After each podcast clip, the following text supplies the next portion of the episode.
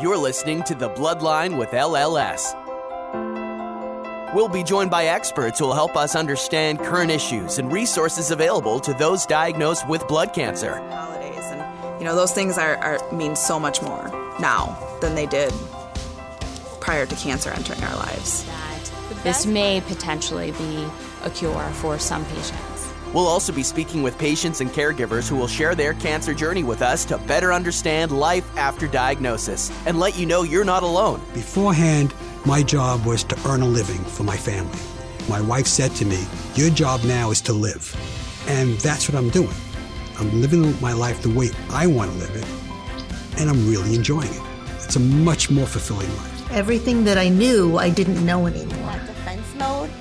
We're survivors, like help for them to get on in our head, but they're probably not the questions that you want answered. So, yeah, writing them down for us is important because of our chemo brain. Let's get started.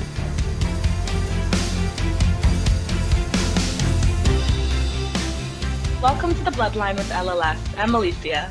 And I'm Lizette. Thank you so much for joining us on this episode. On today's episode, we will be chatting with Ethan, a young adult multiple myeloma survivor who will be sharing his story with us. And for those of you who don't know much about myeloma, myeloma is a type of cancer that begins in the bone marrow and it's really the plasma cells. And doctors really don't know why some people get myeloma and some people don't. At this point, there's no way to prevent it. Some patients actually find out at a regular medical checkup with either blood or urine tests. And more often than not, people do have symptoms when they're diagnosed. Usually it includes bone pain, bone fractures with no known cause, as well as infections. And I think one of the things is that most people with myeloma are usually diagnosed at an older age. So usually 50 or over. And Ethan, I know that you're not 50 or over. No, no. and I know that you were diagnosed quite young. I believe 22? That's right, 22. Yeah, so that's something that we don't see a lot of with myeloma. Alicia and I attended a conference in Washington, D.C. for the National Comprehensive Cancer Network, and it was a survivorship conference, and the speaker was a survivor, and he was diagnosed with myeloma at age 25. I think he's 25 years older than that at this point. But you know, both of you have been diagnosed in your 20s, and that's something really that we haven't seen. How did your doctor find it? Because usually if somebody is in their 20s, doctors are not looking for myeloma.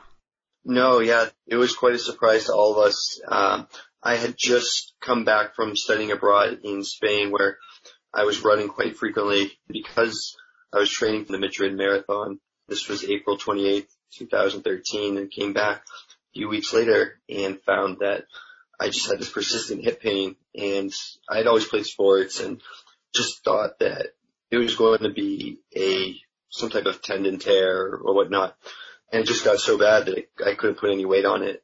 And upon further review, I went into my doctors and they took an x-ray on July 3rd.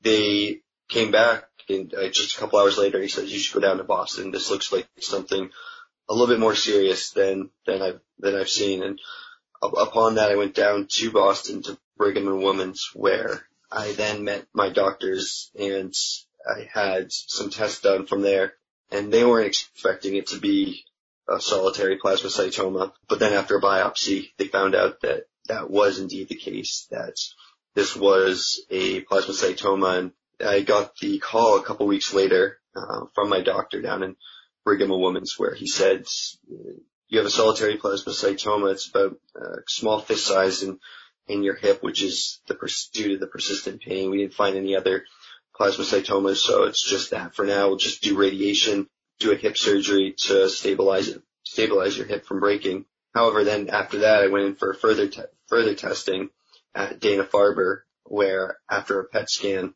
it was revealed that I had a smaller lesion on my skull, and thus it presented as multiple myeloma. So that was quite a shock all the way around. Something I never even heard of, and upon the couple of weeks going from plasmacytoma to multiple myeloma, I saw statistics and people were saying, oh, well, good, you don't have it. It's not my, multiple myeloma. And then when I got that call that it was multiple myeloma, it just, my life just, it was one of those moments where everything stopped. I, I felt numb. It was a shock. I was confused. And the hardest part about it is that there wasn't statistics. There wasn't other people that I could relate to to try and seek out. And to hear Dana Farber say you're going to be a trailblazer in the MM community was something that really kind of resonated with me. I knew that I was in the best hands possible at Dana Farber and that we had a really good treatment plan uh, in order to eradicate both the plasmacytoma and multiple myeloma. Sure. And the solitary plasmacytoma, just for people who, who aren't aware, is uh, basically that it's found in one area. And then multiple myeloma is that it's found in more areas, um, and that's why it's multiple myeloma. And most people who are diagnosed are actually diagnosed with multiple myeloma because they do find it in different areas. But there are some people that do just get the diagnosis for the solitary uh, plasmacytoma. So how did you feel when they told you that it was multiple myeloma? When they told me that it was multiple myeloma, everything else that my 22 years of life had, had moved up to. Everything froze. Everything became obsolete. I've heard the term AD and BC after diagnosis and before cancer, and it's really hard to be able to relate back to who I was before the age of 22 because in that moment, just everything seemed to change. Everything was put into perspective. All the little things that I had worried about like a week, just a week earlier about asking a girl a date or this or that now just became, I have cancer and that just a good analogy that I would say that I felt when I was told that myeloma is, is, uh, is if like a tornado had come through and just ripped up the entire foundation in which I had known. But in the same time, I also knew that this was going to be a second chance and a do-over in a way that I was now going to be able to have the silver lining that to really prioritize who I was and what I wanted this to become. And I didn't know what that meant in the moment, it was all just very, it was a blur. It was confusing.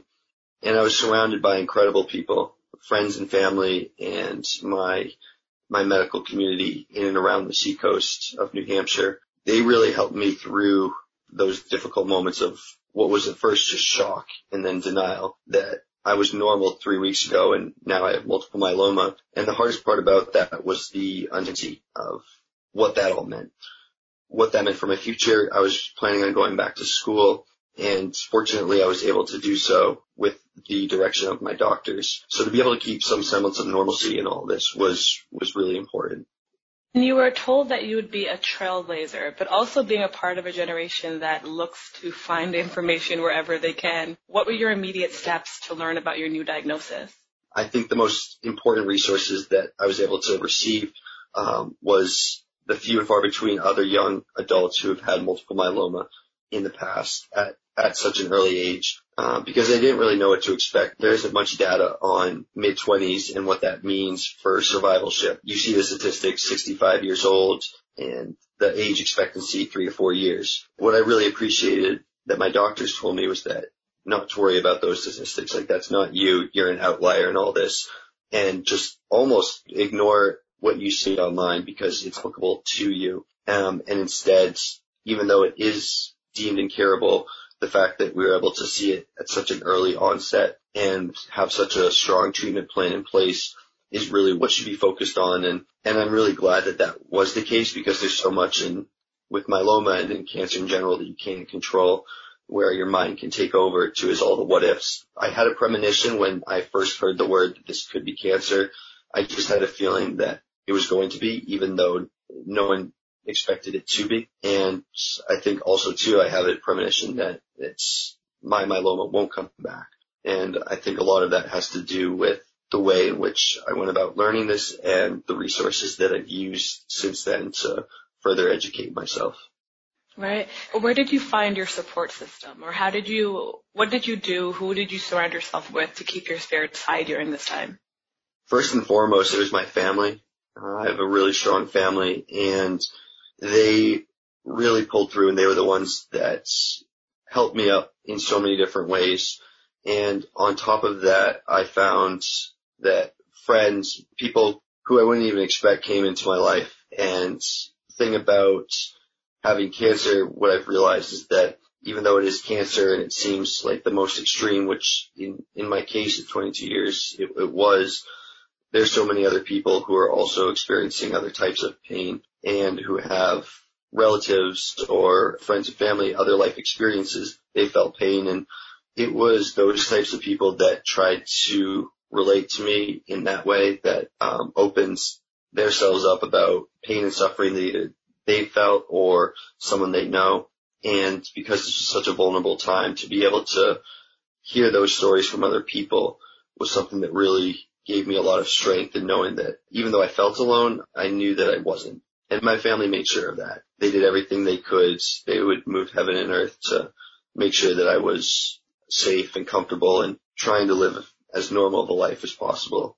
So I feel very grateful and fortunate too as the people that came into my life. And I think one of the stories to that too is that I think that they came into my life because I let people in. Um, I think that in a traumatic incident, you can either retract or open up. And I, I think maybe just because of my personality, I began to write. I wrote a lot. Um, that's one thing that I, I see on the horizon is, is writing more, but I started a Caring Bridge blog and the attention that that received and the people that started following and writing comments, that was my therapy to be able to write down on paper this is what I'm experiencing, this is what it's like.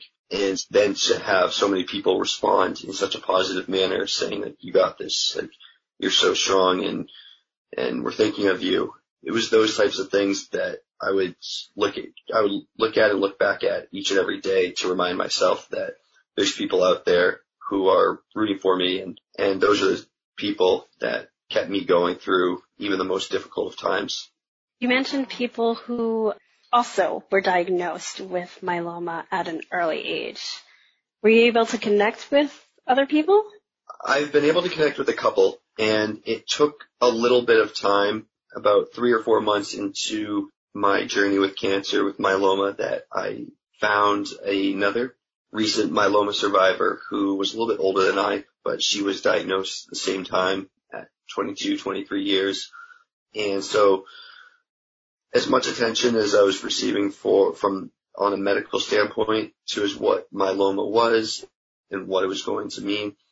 Hearing her now at the at the time, seven eight years removed from it, um, was really really beneficial for me in an overall sense to understand what what it was like for her and to have a better understanding of what it is that I can expect in, in moving forward.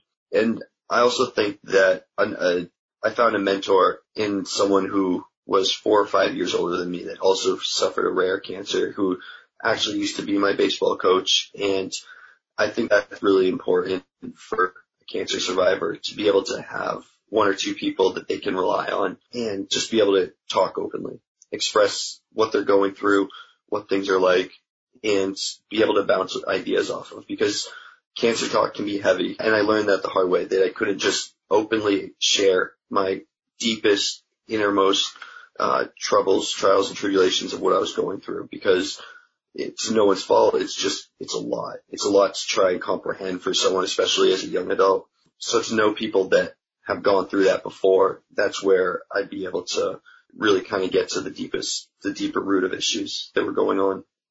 And I think it's so important that you highlighted the two ways that people most likely respond by retracting or opening up. Because, I mean, we even see that here. I mean, a cancer diagnosis, like you said, is very heavy and you don't know how to go about approaching that topic or even how to have that conversation with friends. On one of our episodes, a young adult also said that he didn't tell anyone. The only person that knew about his diagnosis was, was his girlfriend because he he didn't know how to express himself in this new way, you know, so it was very difficult for him. And here at the LLS, that's why we have resources that allow people to come together on the platform and share what it is that they're going through so that they don't have to feel like they're alone or they can have a question and know that somebody who may be in that same situation can answer it or can get hope from knowing that somebody else is going through something similar to them. What advice would you have for a friend or family member when it comes to offering support?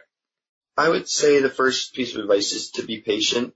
Uh, it's a re- it's a really tricky and challenging time where some moments you want to pound your chest and be like, oh, like I'm going to be able to do anything from now, from here on out, because at times that's how I feel. And then there's other times where it's like, who am I? What's going on here? And I think the most important piece of advice would be to try and just not necessarily try and understand all of it, but just understand that there's gonna we're gonna have our moments moments where we feel really weak, really tired, really sad, and then there's gonna be other moments where it dawns on us that this is real, that this is a real thing, and there's a lot of positive things that are coming out of this.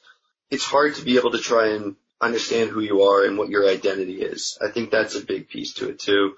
My identity for, for years there, for two or three years was, it just wavered. I didn't know who I was, what I was, and all I saw myself in any type of situation was a cancer patient. That's how I thought everyone viewed me, and that's how I myself viewed myself. When in reality, there's so much more to, to it, but in those years and even after therapy and after treatments, there's a lingering emotional effect that takes time to be able to recover from.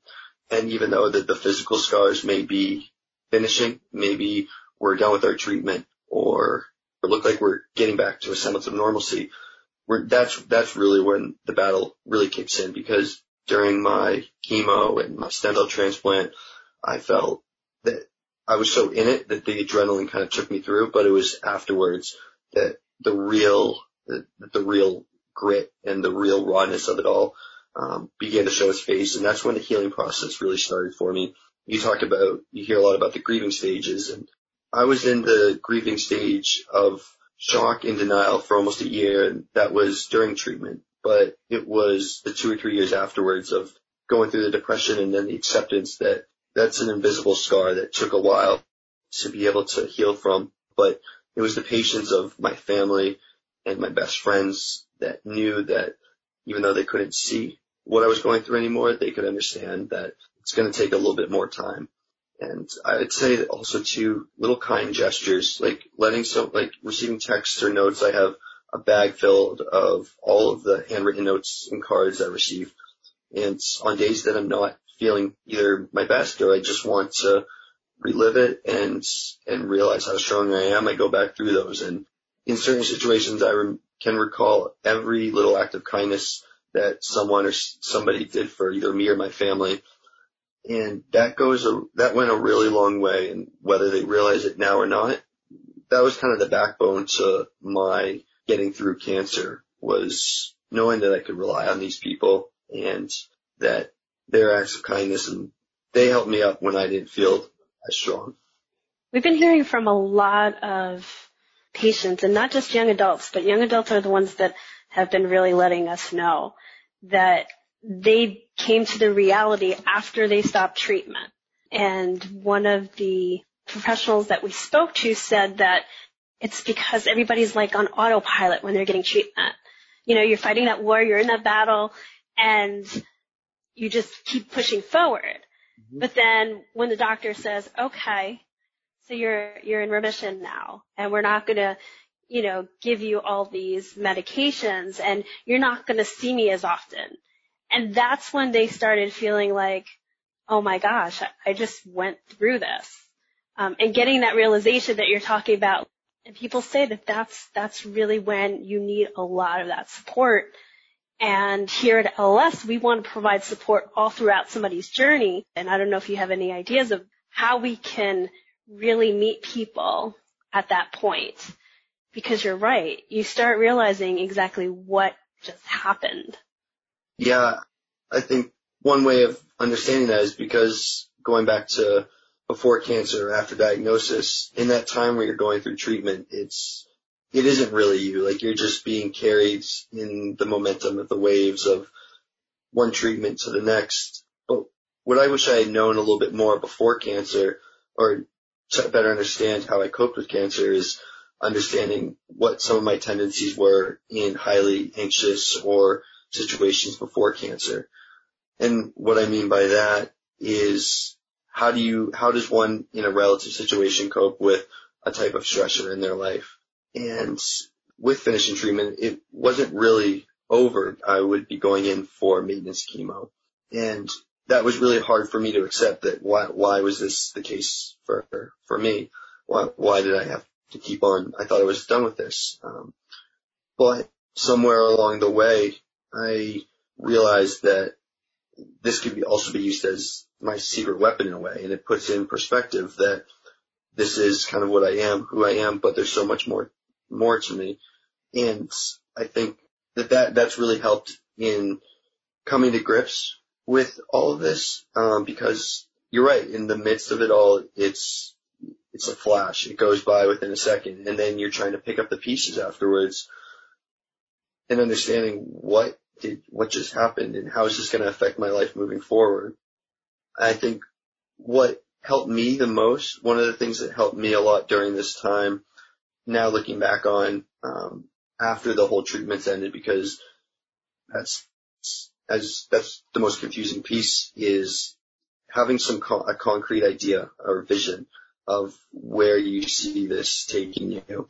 And what I mean by that is when I was in the stem cell transplant, I don't remember much from it. I do remember one afternoon um, creating a book uh, and cutting out pictures from magazines of lifestyle and nice homes or family and putting that all together and thinking that's this is how I want my life life to be. And I, I it took me a while to revisit that and then fast forward a couple of years after I received a total hip replacement in 2016, I was laying in bed rest. I felt really hopeful that this was the start of something new. And I wrote down all the things I wanted to accomplish that I wanted to move out in a year and be on my own insurance. I wanted to work in medical device sales. I wanted to do this. I wanted to do that. I started to really be able to feel steps of progression because progression, I think, was the biggest, was a huge contributing factor to me getting better. And if I had known uh, a couple years earlier that I didn't need to hit a home run, but if I could just get up on my feet and be able to put one foot in front of the uh, next and progress, then that would be, that's, that's ultimately led me to where I am now and building off that foundation. Wow. You mentioned you had a stem cell transplant. When you heard that you would be undergoing that, what were your thoughts about that? Honestly, I was almost excited for it. It was the last piece of the chemo process. I'd gone through radiation, and I got a hip surgery, stabilized my hip, then nine months of chemo. And so that was the last piece to it was a stem cell transplant in the summer of 2014, um, a year after the diagnosis. And even though I was in remission, uh, they felt that this would be the best opportunity to really get me into the deepest state of remission. And so I was excited for it. I was like, okay, so I'm going to have two or three weeks in quarantine and then I'm going to be able to put all this behind me. I think that I had no idea to the extent that that was going to affect me going through a stem cell transplant, um, and getting bone marrow biopsies and taking drugs that will push all your stem cells out of your bone marrow. And then I was in the stem cell transplant. Well, before I get to there, I, I watched some videos. I was given some nice educational videos, both from social worker and from my team of doctors uh, about what to expect. I was in isolation for those three weeks, um, and it was just very difficult to. I remember the only I, make reference to my time there because it was the World Cup, so um, that was the one thing. That was something that was that was that was fun. That was nice, but it was hard to just concentrate on much during that. And then the scariest piece was a week after leaving the stem cell transplant. I then caught pneumonia back at home and was rushed back down to Brigham and Women's. And that was really, I remember ex- describing it to a specific psychologist, therapist there, asking how I felt. And I said how I felt. And it was in that one moment that I don't know when the last time I actually cried was because it just was such a quick everything was so fast and moving and I don't think I really had time to come to grips with what this all meant, but facing your own mortality at such a young age and I remember just crying. I remember saying it feels like a black pit of despair. I didn't know how I was going to be able to come back from this, uh, both physically and psychologically. It just felt like way too much to handle. Mm-hmm. And that's where after being released from the stem cell transplant, um, I remember my doctor just saying you have to get your sea legs back. It goes back to my support system with my mom and my family is um, she would get me out of the house and we'd go for a walk on the beach and as, as painful as that was for those three, four months following the transplant, now looking back on it, it was probably what, what saved me in so many different ways was getting back out there and just being patient. I wasn't patient. I wanted everything to happen right away. I thought, okay, I'm in remission. Like I should feel better now, but it's the mental and emotional piece to coming to grips with, with everything that just transpired took some time and I didn't, I couldn't see it in it. And, but I have a much better now perspective on it now is that all those painful moments, if I were to have gone through it again, would just embrace it a little bit more, like understand that it's okay to feel this way, that someone's going through, you're going through a lot. I was going through a lot and not to be so hard on myself. It was, that was a difficult moment being in that, in the stem cell transplant room, but that's also, as they refer to it, my second birthday, June 23rd, 2014 is kind of a day that I celebrate now, um, just as much as my own birthday. I have that second chance, that do-over, and it's very empowering now looking back on all of those difficult moments and seeing that I'm seeing where I am today. Um, and I think that's one of the huge silver linings to either cancer or any other painful experience that someone goes through is that you, it won't make sense right now, but one day it will. Are you still in? Uh, yeah, I know, right? I'm like sitting. I'm just like uh, I'm inspired. I am inspired. I know. We're both like, wow. it's not the silence isn't because we have nothing to say. The no. silence is because no, that we're just in awe of your story and how incredible it is and how uh, how hopeful it is. Yeah, and how positive you are and your coping mechanisms, how refined they are and how almost double your age probably, but how your coping mechanisms are so much better than mine. You know, that's all I could say. I could say, wow, you know, and I'm glad that you're sharing your story because I think people need to hear it and people need to know that there's something after that hard time that they're feeling. Are you still in remission from, from the transplant? I am, yeah. I'm, I'm every three months I go back in for blood work and each time they say counts look incredible. They look great. And so I'm on maintenance chemo, which is chemo each week. And that's also a, a piece to it too is, um, I'm able to be in a job that's very, very demanding and, um, I feel great. I mean, it's, um, it's, it's a security blanket too in a way, um, taking this oral form of chemo, um, as I've seen very good results and feel really good overall. Besides for a little cold I have right now, but other than that, everything, everything is great things are shaping up right now the way I don't even think I would be able to imagine at 26 before all this started.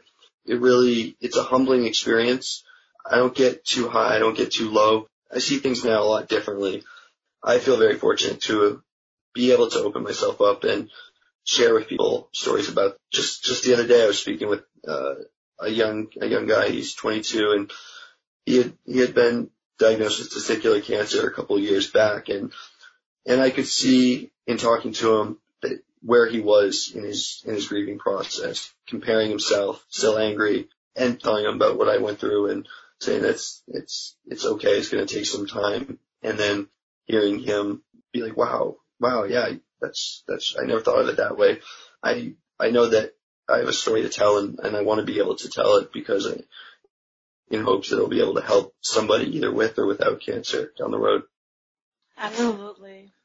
When the doctor looks at you and they say those words, you know, it may be this or it may be that, and the end result ends up being confirmed in your case that it was multiple myeloma, it's that shock of, like you said, three weeks ago I was worrying about who I'm going to ask out on a date, and now I'm in this new stage in my life that I had no idea that I would be in, and it's it's it's meeting people where they where they are.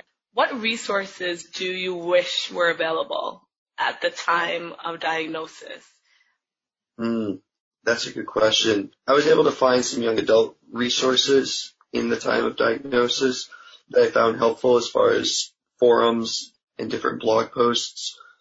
I think one thing that would, would have helped me is to have more of a sort of like a, a nucleus of areas where there are young adults who've gone through cancer and having a more awareness to as different uh, resources that are available that I would have been able to rely on. And I think my doctors did an incredible job informing me on on the state of what my disease was like, but I think that it would have been helpful too to have someone at the hospital have in plan like, okay, this is what other cancer patients have used as a resource to find support and find strength. And Dana-Farber, they have a great resource in that. I also know that in some places they probably, those resources probably aren't as available. So I think that just having a, an area where there is a known, there's kind of a known helpline of different areas of cancer that people have gone through that is something that you can look into and be able to call up somebody or talk to somebody. Because I think with cancers it's it's it can be hit or miss with as far as some people they don't want to talk about it again than other people's do. And I think just having either more just a more background to is what other people did both clinically and in a quality of life type of way once they're diagnosed. Sure.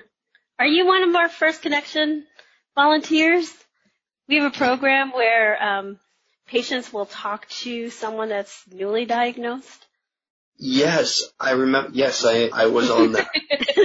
I was on that. You need to be if you're not. Definitely. Yeah, definitely, because we have a lot of young adults, and it's really important for young adults throughout all of our podcasts that we've had with young adults, throughout all of our um, programming, that um, people really want to reach out to each other. And it's so much different talking to another young adult that's been going through something similar than to your caregivers um, mm-hmm. or your family and just trying to, you know, figure out how to talk to your family. And we've had a lot of young adults that are saying that, you know, once they stopped treatment, their family was still very overprotective and, and just trying to see how to, um, you know, deal with that.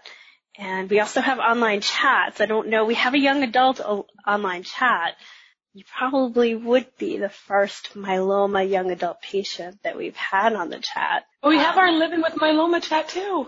We do. We do. so our Living with Myeloma chat also, you could be part of both chats. And basically they're online, so it's, it's easy for patients. And it really is kind of that support system that a lot of our patients need. We even have a caregiver chat that caregivers said that, you know, we need our own chat because we have specific needs because they were getting on the chats with their loved one and weren't saying certain things. Yeah, that's, I, I think that's really important for caregivers because it's, sometimes I felt it weighed a lot on me seeing what my family must have been going through and knowing that they would switch places with me in a heartbeat and that there's only so much that they can do. And how hard that must be to see your kid or significant other go through what they're going through. I, I think that's really important. And support systems, I heard it from the onset of diagnosis. It's so critical. And I would, I would love to be a part of that chat group. I got in touch with First Descents. That was a great program. Outliving it for young adults, whitewater kayaking. So that was really yeah. cool. That was a really cool experience. Yeah, we have a staff member that did that. She said it was great. It was a great oh, experience. Really? Yeah, and I was like, isn't that a little bit dangerous? But I'm I'm not active like yeah. you are running marathons, so I don't know. It was. It, it, fell a little out of my comfort zone too, but it was very metaphorical. You don't really know what's around the bends, and it was empowering to get back out there and try and take back some control. You mentioned earlier um, your CaringBridge blog that you created. Do you want to tell the audience more about that and how they can access that? Yes, so it's caringbridge.org and the site is Ethan Hawes, H-A-W-E-S, and it goes through my journey of myeloma during, that first year. There's probably about 20 or so blogs in which I wrote about different feelings that I was going through. And, and I think what that really, that was a huge thing for me and other people because it's hard to ask, a it's hard to ask someone with cancer how they're doing. But then when you have somebody that is open to at least filling you in and letting somebody, letting an audience know this is what's going on right now, it gives people some relief knowing that they don't need to necessarily walk around eggshells. And that was my big thing is I never wanted people to feel uncomfortable or awkward with my situation because it can be, it can be awkward and uncomfortable. I found that to be really helpful and it, what it really does is just shows the support that other people have in one's own experience. And I go through what it felt like physically and emotionally during my cancer experience. I think that getting those replies and getting such strong feedback is something that helped me feel like I had some of that strength, like I had some of that willpower to keep on going even in the most, most difficult of days and think that that, that can be a, a really helpful resource to someone. Absolutely. At one point, you took out a magazine and you started cutting out or ripping out things that you wanted to kind of see for yourself in the future. With everything that has happened, what's next for you? If you had another magazine in front of you, what would be the first thing that you cut out? I would say the first thing that comes to mind is speaking in front of large audiences. That's the thing that I see myself doing now and using my story because it just, it keeps on growing and being inside a OR room for work and seeing total joint replacements. It, it's another surreal moment that's, I was that patient once and I think that I have a lot of experiences in just these 26 years and going back to the do-over, I, I'm very grateful for everything that I've gone through and I think it would be a shame to not reveal all that in the things that I've learned and what, where I see that map taking me is to a point of helping others because my mindset now is there are so many people, so many people that help me and what I, what I prioritize now is trying to give it back and pay it forward, um, because I'll never be able to say thank you enough to the amount of people that came to my life and came to my aid and helped me to get to the point I am now. And if, if I ever need anything down the road, they'll be there too. I want to be able to make a difference and to show people that, wow, if, if this person can go through everything that they went through and with this awful diagnosis, cancer or not, that it would give somebody some, somewhere some hope that they too can, can overcome obstacles even in the most dire of situations because things, things do get better. My mom would always tell, tell me, you're going to be okay. You're going to be okay. And I think that was honestly out of all the quotes and magazine inspiration things that I would read, that was one of the most powerful things for me because I didn't know if I'd be okay. I was scared. I was, that was what, what scared me most was, am I going to be okay? Because there were many days I didn't. Hearing her say, you're going to be okay, have that kind of glimmer of hope that, that it will be. And there's so many people, um, that are experiencing such difficulties in one way or another where they have that same thought, that same uncertainty are things going to work out? And weirdly enough, is they do.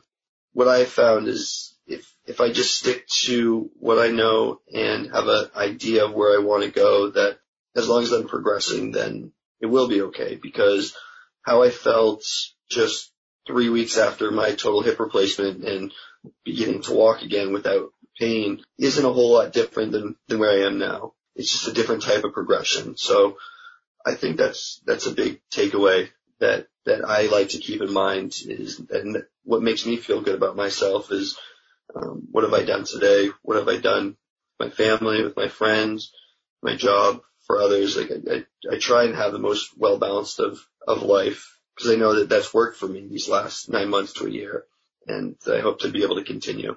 That seems like your cancer journey really shaped who you are today, not just who you are, but even your career path. Do you think that you would have the same career path that you have now? No, not at all. I don't think I even really knew about this job.